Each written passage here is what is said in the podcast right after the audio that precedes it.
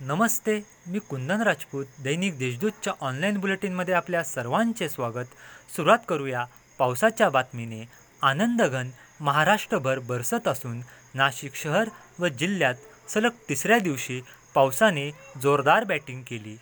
शहर व उपनगरीय परिसरात पावसाचा जोर पाहायला मिळाला. सकाळपासून वातावरणात उकाडा होता. मात्र सायंकाळनंतर पावसाच्या सरी कोसळल्या. त्यामुळे वातावरणात गारवा निर्माण झाला. या आल्हाददायक वातावरणाचा नाशिककरांनी आनंद लुटला.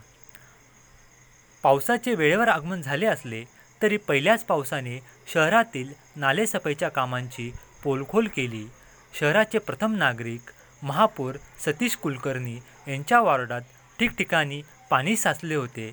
त्यामुळे नागरिकांमध्ये संताप पाहायला मिळाला. येणाऱ्या काळात नालेसफाईच्या कामावरून भाजप विरुद्ध शिवसेना असा वाद रंगू शकतो. त्यामुळे भाजपच्या अडचणीत वाढ होण्याची शक्यता आहे. तिसरी बातमी करोनाची जी नाशिककरांसाठी डोकेदुखी ठरू शकते. काल एकाच दिवशी शहरात साठ पॉझिटिव्ह रुग्ण आढळले तर जिल्ह्यात हा आकडा त्र्याण्णव इतका होता. करोनाचे हॉटस्पॉट ठरलेल्या मालेगावमध्ये रुग्णसंख्या हळूहळू कमी होत आहे. मात्र नाशिक शहरात करोनाचा स्प्रेड दिवसेंदिवस वेगाने वाढत आहे. काल ज्या पद्धतीने साठ रुग्ण आढळले ते बघता महापालिकेची डोकेदुखी वाढली आहे.